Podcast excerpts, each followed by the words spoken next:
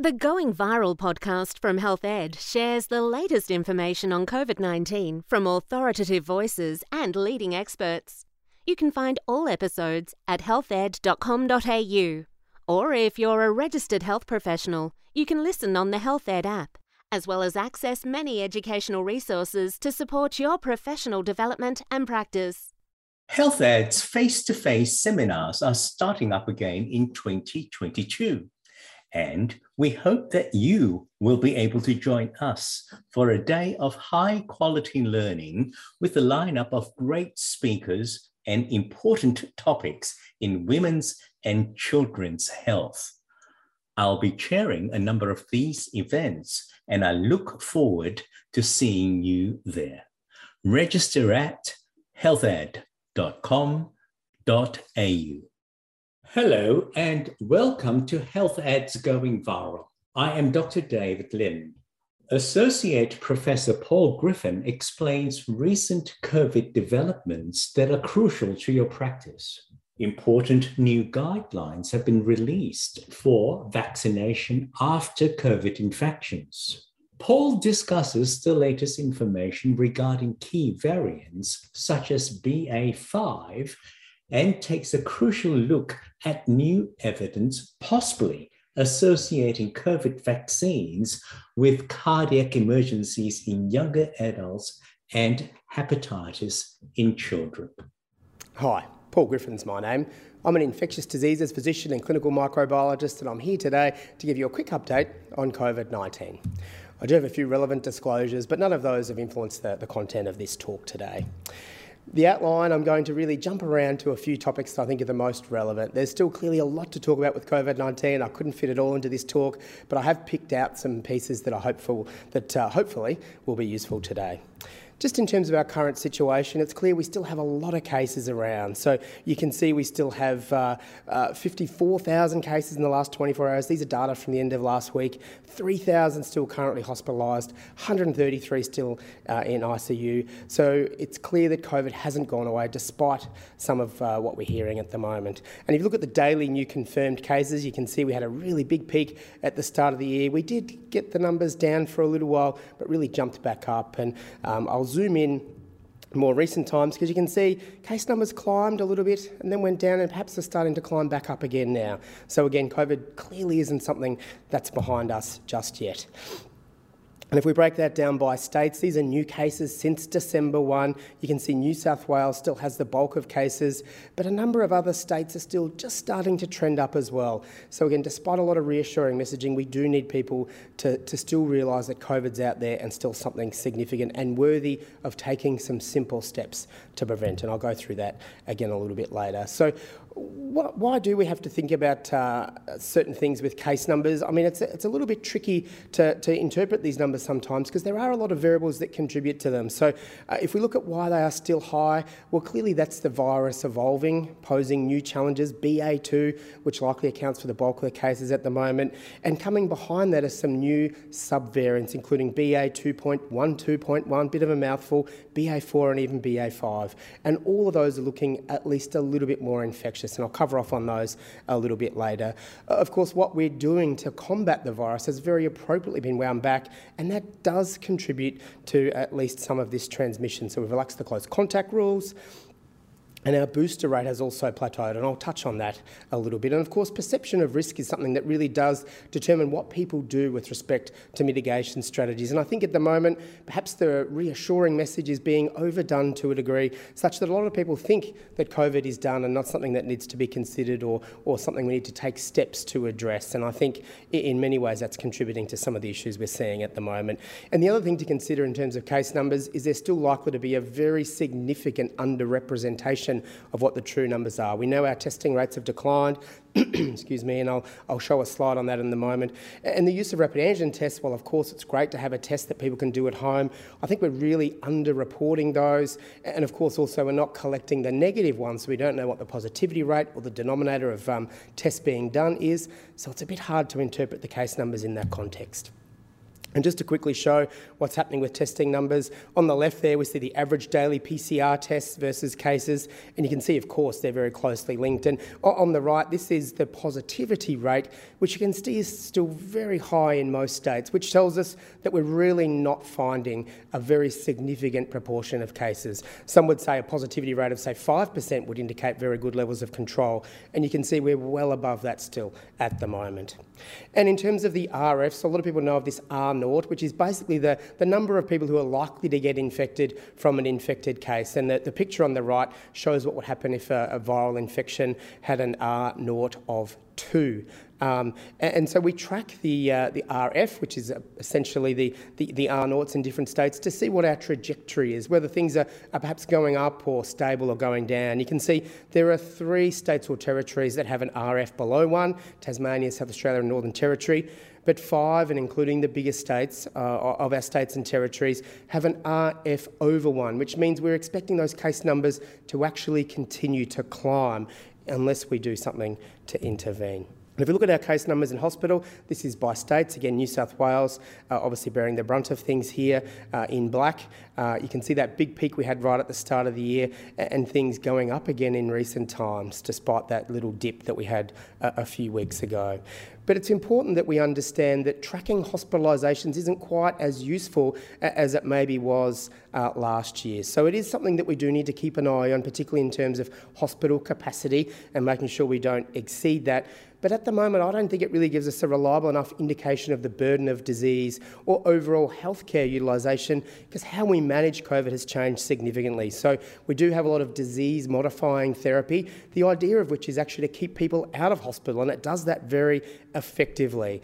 But there's still a large burden in terms of finding these cases and linking people who will benefit from them to these medications. And, and given these uh, PBS listed now, the oral antivirals at least, obviously the burden of that happens very much in the community, and I'll touch on that a bit more later. But also, most jurisdictions have virtual wards, so COVID patients are being managed in their homes, and that data isn't really tracked or reported in those hospitalisation figures. But that's still a very significant burden on healthcare systems, and we're very fortunate we're able to do that because it does keep people out of hospital. But I think if we just look at cases in hospital and ICU, it gives us an underrepresentation of the burden on our healthcare systems more broadly. And some of these virtual wards can provide very good services, including oxygen saturation monitoring, for example, and in many of these virtual wards, people will be contacted every day. So again, it is a lot of work, uh, for good reason, of course, but means we don't track all of that in those hospitalisation figures. If we do look at those, of course, uh, we still have uh, around 3,000 people in hospital uh, and still uh, a few hundred in ICU. So again, clearly COVID hasn't gone away and is still causing a significant burden on us in the healthcare system. And if we look at deaths, uh, you can see a little bit of an aberration with that little spike there in the middle, but a big peak at the start of the year. And unfortunately, things are continuing to, to track up at, at the moment. And just to compare cases and deaths in terms of age and sex, you can see here the bulk of cases are actually in that 20 to 29 year age group, and a lot of reasons for that. These people are perhaps out and about a bit more, maybe a bit more casual in terms of their mitigation strategies, maybe not um, boosted, for example, as well. But if we actually look at the deaths and we know that age is a risk factor for more severe disease, you can see that the bulk of these are occurring in those older groups. But it is important to point out that those rates in those younger groups are not zero.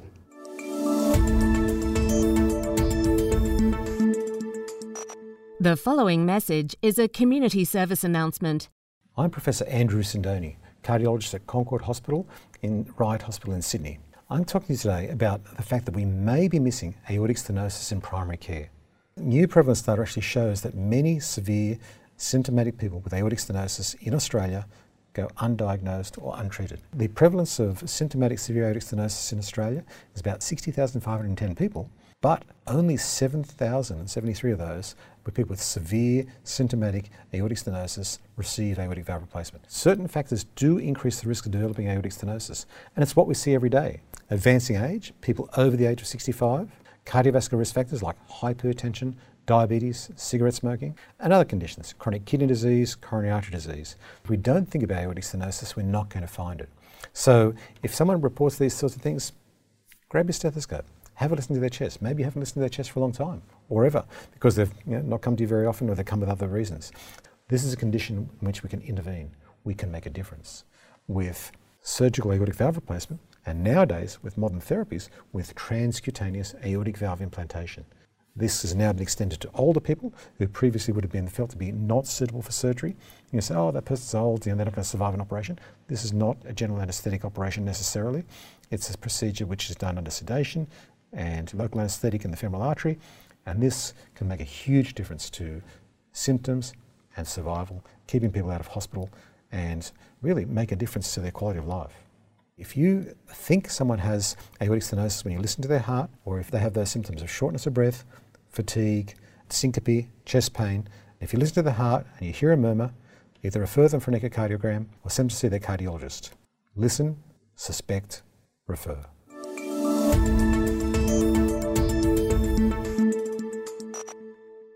If you look at global statistics, again, clearly this is something that's uh, still posing a, a, huge problem. Total reported deaths over 6 million, total confirmed cases 510 million. A bit of a downward trend, but you can see maybe starting to plateau or maybe even increase again. And some of that's going to be those new subvariants circulating uh, with a high degree of prevalence in a number of locations. And just to show where COVID sits now, so this is a death toll uh, of global pandemics over time, and COVID has moved up to seventh on that. So uh, hopefully we don't see it track up too much more, but obviously that's very likely to be the case. And if you look at the, the burden of disease globally is, you can see uh, that there's still a, a, large number of locations that, that do have uh, a, a, large bulk of cases and, and, unfortunately deaths across the world. And if we look at excess deaths, some interesting data that came out recently to suggest those COVID deaths are likely a very small proportion of the actual excess deaths attributed to this virus. So official COVID reported deaths in this data was 5.4 million, but excess deaths during the pandemic, nearly 15 million, so perhaps three times what the death toll is officially being reported as. And if we look at who uh, was represented in that data, mostly male and mostly in lower middle income countries um, in terms of those excess deaths. But looking at this, Australia has done very well, and I think for a number of reasons, Australia has controlled this pandemic well. Of course, it's impossible to get this uh, perfectly right all the time, so some people will be critical of some parts of our response. But all in all, if you look at that excess deaths, we've done an exceptional job of minimising the death toll, at least, uh, of this pandemic. So variants of concern. So something we're, we're probably going to talk about in each of these updates because it's something that's still such a, a prominent uh, issue with this virus. So we know these arise essentially spontaneously. Uh, the virus makes mistakes when it replicates. It's not uh, able to fix those. So it changes spontaneously all the time. A lot of the times it's not in the best interest of the virus and it will just fade away. But if it happens to stumble across a change that confers some, some favourable properties for the virus, might be more transmissible, for example, then that new strain, variant variant or subvariant can maybe outcompete the other ones. And we've seen that happen a number of times uh, throughout this pandemic already.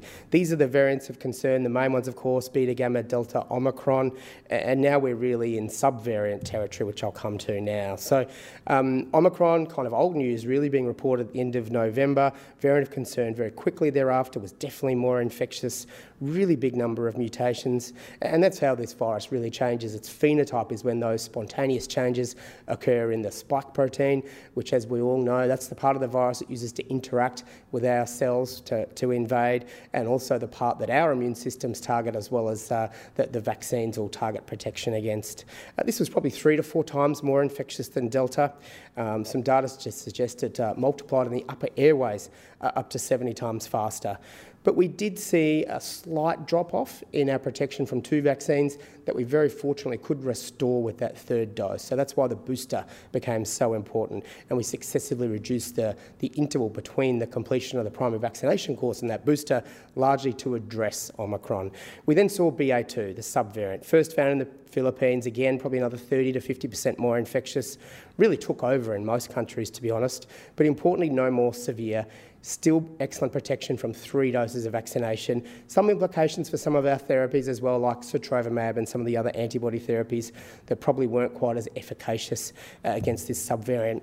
But where we are now, BA4, BA5 and BA 2.1, 2.1, uh, and these have all been detected in Australia. So um, they've been around for a little while. So BA4, um, 10th of Jan, uh, BA5, 25th of Feb, both in South Africa, um, and uh, BA5 particularly, uh, as well as BA4, likely responsible for a surge of cases uh, over there. More infectious than BA1 and BA2, but again, no more severe. Uh, BA 2.1, 2.1, been around since February. It's a sublineage of BA2, really big number of cases in the USA, and they're thinking it's probably responsible for, for an uh, increase uh, over there, uh, and is maybe the most infectious uh, version or subvariant so far. So, um, and in terms of immune evasion, this is something we're still looking at. So, how well our vaccines will still work.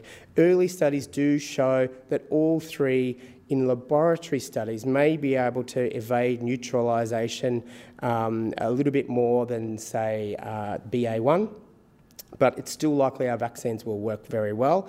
And most importantly, as we've seen throughout, even if we do see a slight reduction in protection from infection, for example, or neutralisation in the laboratory, we still expect very good protection from severe disease. So at this stage, it's not really that bad news in terms of vaccine protection. And what we often then get asked is when are we going to have a variant specific booster? And all the main companies have made variant specific boosters all the way back to alpha. But when they've been tested so far, they haven't been required. So it's not that we can't do it or won't do it. So far, we haven't needed to do that. We still get great protection from a third dose of the original vaccines. And of course, in this country now, people that are particularly susceptible, and we'll touch on this a bit later, are eligible even for that fourth dose now. But what we really need to do is make sure everyone who's eligible gets those vaccine doses. So I just thought I'd quickly throw in a little bit of an update from ATAGI. There have been some recent changes. Uh, one of the main ones, and we were getting asked this very frequently, when should I get vaccinated after I've had COVID, and particularly given the number of people that have been infected in recent times. So recent uh, update from last week, vaccination recommended to be deferred for three months after confirmed SARS-CoV-2 infection for all COVID-19 vaccine doses, including booster doses. Now, importantly, this doesn't mean if you get infected, you don't need to continue with your vaccination course, whichever you're eligible for, but ATAGI have asked for that to be deferred for three months. Um, the intervals for the mRNA vaccines have also been changed. Now, people may recall we shortened some of those intervals, particularly to combat Delta, knowing that we needed that second dose protection at that time. But one of the things that was probably compromised, at least a little bit then, was longevity of protection. So now, in an effort to address that, we've increased those intervals. And it's also thought that it might be a little bit safer with a very slight reduction in myocarditis risk. Important to remember that that still remains a very rare adverse event related to those mRNA vaccines. So just to summarise a few points from, from their advice, so boosters for everyone 16 years of age and over three months from completion of the primary course, either mRNA vaccine for a booster if you're 18 or older, 16 to 70 year olds should get Pfizer. AstraZeneca, not recommended generally as a booster, but is available if there's a contraindication to the other vaccines. Novavax is approved for primary vaccination, particularly at this stage, but can be used as a booster for people 18 years and older if no other vaccines are deemed suitable. The winter booster for those people who are most vulnerable at four months from the third dose, and these are people who are over 65, aged disability care residents, Indigenous over 50, and people that are severely immunocompromised. Um, and the flu and the COVID vaccine, we get asked this a lot, can be given in the same day. Opposite arms, of course, but can be given in the same day. Lots of great work happening on combining those vaccines, still in clinical trials, however, that's not something that's available just yet. And just to show the actual rates of myocarditis, it is something that does occur very rarely. This table, freely available on the ATAGI website, has been updated in recent times. So this is rates per million doses by age, and you can see the highest risk there, uh, of course, second dose, uh, younger males, so 12 to 17, and even though those numbers are obviously higher than we'd uh, essentially like them to be, it still remains a very rare adverse event. Uh, one other thing I was asked to touch on is some recent discussion around uh, other cardiovascular events potentially being related to these vaccines, and particularly a, a, study out of Israel very recently where they looked at other cardiac events. And to be honest, I don't think it's a study that really changes our thinking all that much just yet. They looked at cardiac arrest and acute coronary syndrome calls to their emergency medical service uh, in young people in a fairly short time frame and basically compared that to pre-pandemic levels in recent times and said, well, they've gone up a little bit, so um, it's likely to be from the vaccine. So um, we know these events are associated with COVID 19. There was some thought that they timed them with some clever statistics to say it was more likely vaccine than COVID. But we do know those events that are associated with COVID 19, highly prevalent there at the time, so I think it's hard to exclude a contribution there. We know the vaccines are associated with myocarditis, very rarely, of course, but still are. And so those calls could clearly have been myocarditis, not necessarily other coronary events as, as potentially suggested. We know there's been lots of other factors that have contributed to some of these sort of changes. People's healthcare utilisation changed during the pandemic. People perhaps didn't attend for, for primary or secondary prevention um, measures and uh, may have deferred presentation for a whole host of reasons. So maybe there are other risk factors there and, uh, and poor management of those that, that may have contributed. And this was really uh, a limited study in terms of its uh, design uh, aggregated data, very limited, didn't confirm these diagnoses, didn't follow these people up to see exactly what happened. A, obviously, the, the correlation versus causation argument comes in. Is that now we have a population that's highly vaccinated? There is a tendency to, to relate anything to, to vaccination, but of course, uh, just seeing these numbers like this certainly doesn't do that. Um, and they had a very high denominator in terms of the, the, proportion of the population who's vaccinated. So basically, anything anomalous that occurs there, uh, there'll be a tendency to link it to the vaccine, but it doesn't mean it's definitely associated. If we look at our vaccines by location, while many states have done a really good job, you can see those rates are starting to plateau, and there are some states on the bar graphs on the right we're still not quite where we needed to be. So, again, the messaging that COVID's done and we don't need to worry about that now is clearly not the case, and we still have some work to do with vaccinations as well. And if we look at boosters, that's where we really want to get people uh, up and, and fully boosted, particularly with Omicron and the new emerging subvariants. And you can see we're still below 70% of people that have taken up that booster. And so that's something we really do need to address. And I think part of that is obviously um, people's perception of risk. It's also uh, a lot of people have had COVID, so there might be people who are deferring that, and that's now okay for three months based on ATAGI's advice. But I think there's a lot of people who feel they don't need to get boosted if they've had COVID, and that's certainly not the case. And so, in terms of new vaccines, again, we get asked this quite a lot, and I, I have shown this slide before. There's a, a big list of additionally desired desired properties we'd like in a new vaccine. So it doesn't detract from how efficacious our vaccines are at the moment, doing a tremendous job, particularly if you've had three doses.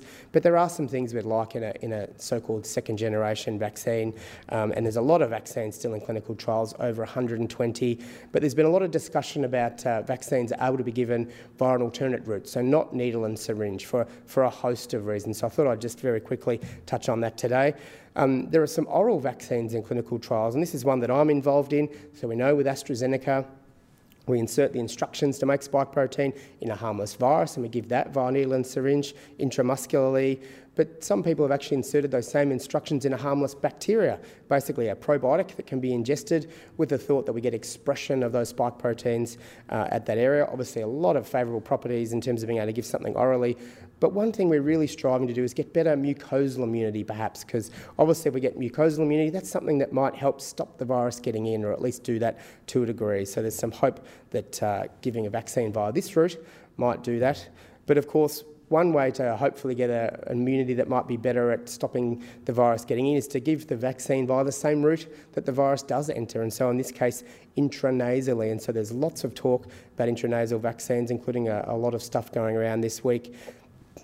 This is a really clever intranasal vaccine. One of the things we really struggle with when we do give things intranasally is getting a strong enough response that it does provide the protection that we need. So, with the AstraZeneca vaccine, that doesn't replicate, whereas this group have made an adenoviral vectored vaccine that is able to undergo one cycle of replication. So, you do get a lot more spike protein, maybe around 100 fold, and there's thought that that might be sufficient to give that mucosal response and hopefully help stop the virus getting in. And in fact, there's a large number number of other intranasal vaccines in clinical trials. As I say, the main uh, added benefit that we hope we'll see is mucosal immunity, maybe be able to stop the vaccine, that, sorry, the virus getting in. Unlikely to replace the, the vaccines we have now that are given by needle and syringe that we know work really well at preventing severe disease. So it might be we use a combination, one of these to get that mucosal immunity up to reduce your chance of getting infected, and maybe still an intramuscular vaccine to give your immune system that boost it needs to stop you getting really sick if the virus does get in. And as I say, a long list there uh, of intranasal vaccines in clinical trials at the moment. I probably don't need to tell this audience that the flu is back.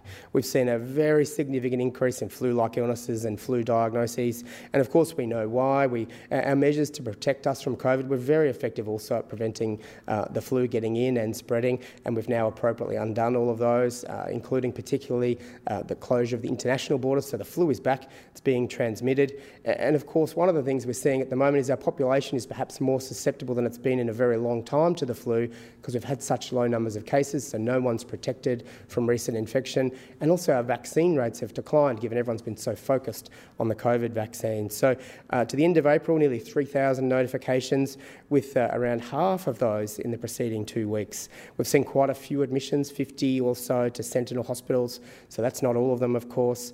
Um, and, and, a lot are occurring in um, those younger age groups, including children younger than 10. And one of the things that's very different about the flu to COVID, of course, is it can cause more significant disease in kids, and kids are uh, very responsible for transmission. They can be considered so-called super spreaders for the flu, and that's why um, they're listed as a, a, group that can get the flu vaccine for free, kids under five on the NIP, and why it's so important that we do uh, address the flu in kids. Most of the cases we're seeing are flu A, a mix of H1N1, H3N2, um, and, and, so far of the small numbers that have been fully typed, they do look to resemble um, the, the vaccine components well. So a vaccine match at the moment is holding up. So much talk about flurona. Um, and uh, it's not a recombinant like Delta, Deltacron, where we had Delta and Omicron infect the same person and actually combine. This is just people being co infected with the flu and COVID. Um, and the issue there, of course, is disease severity. So those people do tend to be more prone to more severe disease. Again, why it's so worthy of preventing both infections.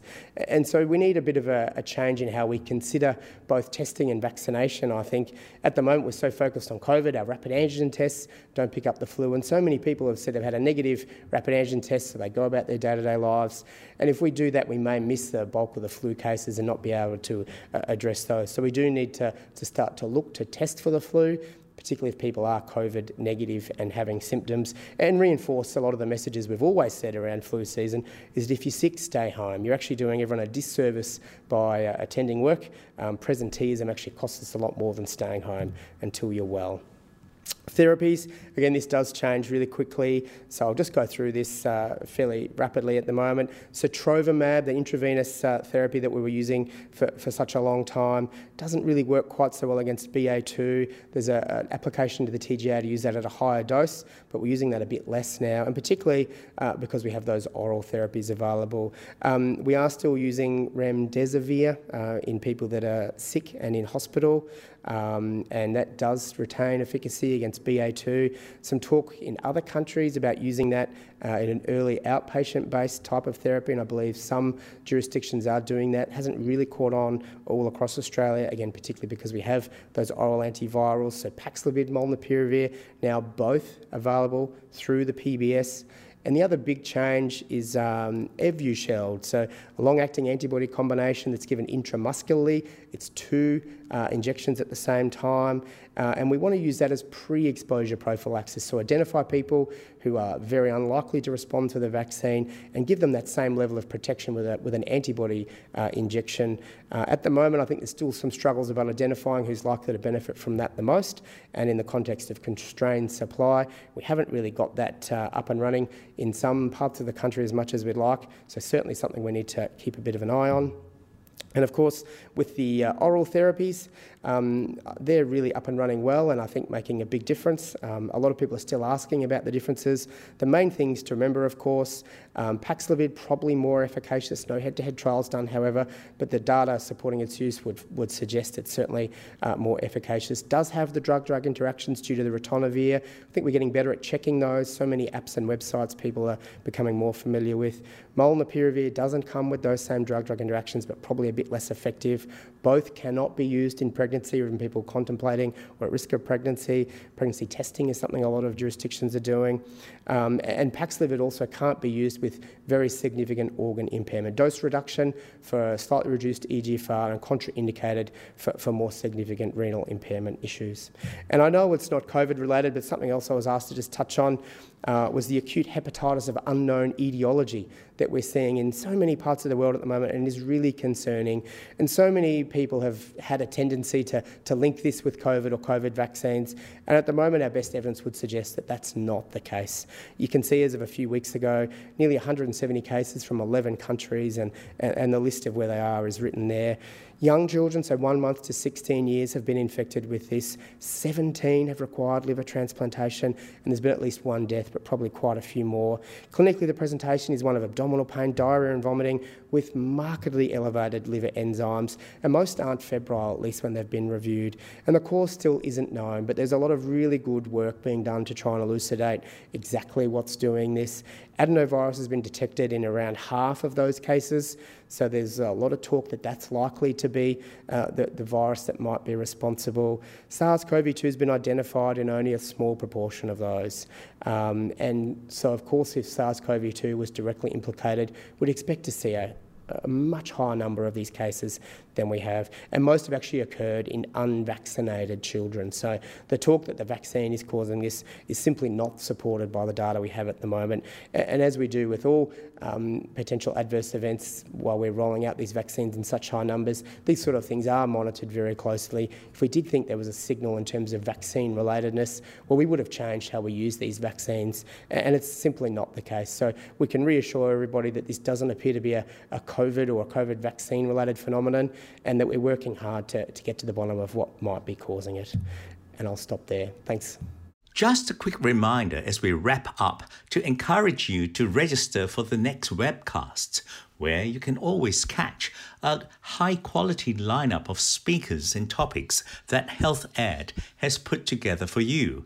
Health Ed webcasts are carefully created to provide high quality video and audio so that you have the best possible learning experience. It's free, you get CPD points, and it's all delivered directly to the digital device of your choice, wherever you choose to be.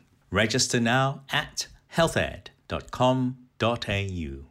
You can claim RACGP CPD points for listening to this podcast using the self claim option. Log into your account on the RACGP website, go to the CPD section and click on Self Claim.